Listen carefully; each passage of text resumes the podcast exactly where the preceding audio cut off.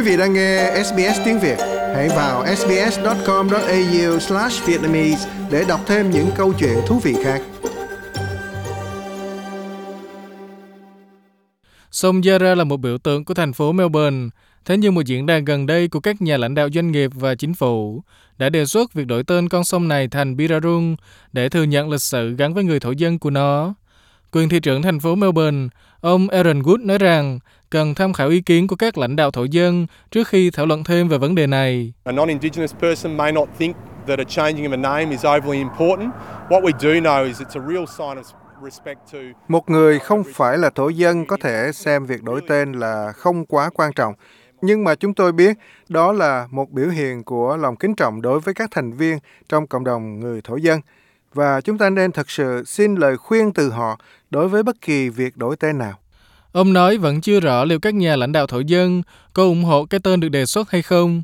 We have had um, pushes from our Aboriginal leaders to to name other places. So um, we don't know whether or not this push. Các nhà lãnh đạo thổ dân từng thúc giục chúng tôi đổi tên những địa điểm khác, vì thế chúng tôi không biết liệu đề xuất này có được cộng đồng thổ dân ủng hộ hay không.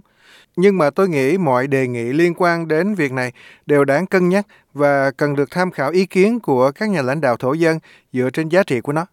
Tuy nhiên, quyền thủ hiến Victoria, ông James Molino đã ngay lập tức bác bỏ ý kiến này và nói rằng chính phủ đã thực hiện nhiều biện pháp để công nhận di sản thổ dân của dòng sông.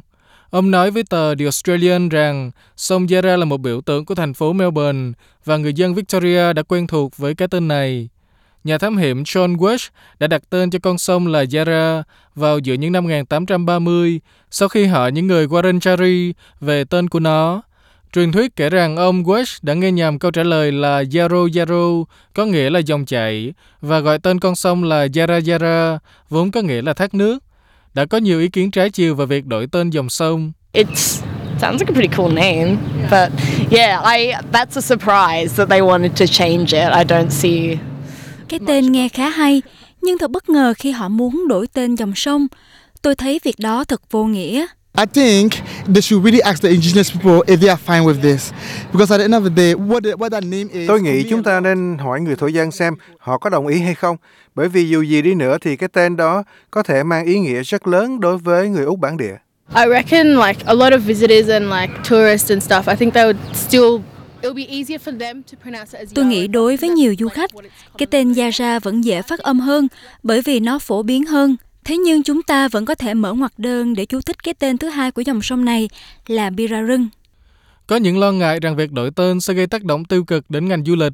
Thế nhưng ông Aaron Wood nói rằng điều đó khó có thể xảy ra. Tourists coming to us when they visit the city and saying we actually want to experience more Aboriginal Khách du lịch khi ghé thăm thành phố có thể nói với chúng tôi rằng chúng tôi thật sự muốn trải nghiệm thêm văn hóa thổ dân. Chúng tôi không thấy nó nổi bật như là chúng tôi mong đợi. Vì vậy, việc đặt tên thổ dân cho một số địa điểm sẽ làm cho các du khách thích thú hơn.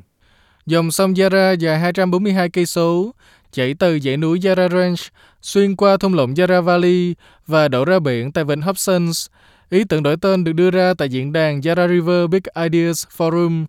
Bà Kate Nagato thuộc Melbourne Water cho biết, chúng ta đã làm điều này với núi Uluru, vậy thì tại sao không thể làm với sông Yarra? Quý vị muốn nghe những câu chuyện tương tự có trên Apple Podcast, Google Podcast, Spotify hoặc tải về để nghe bất cứ lúc nào.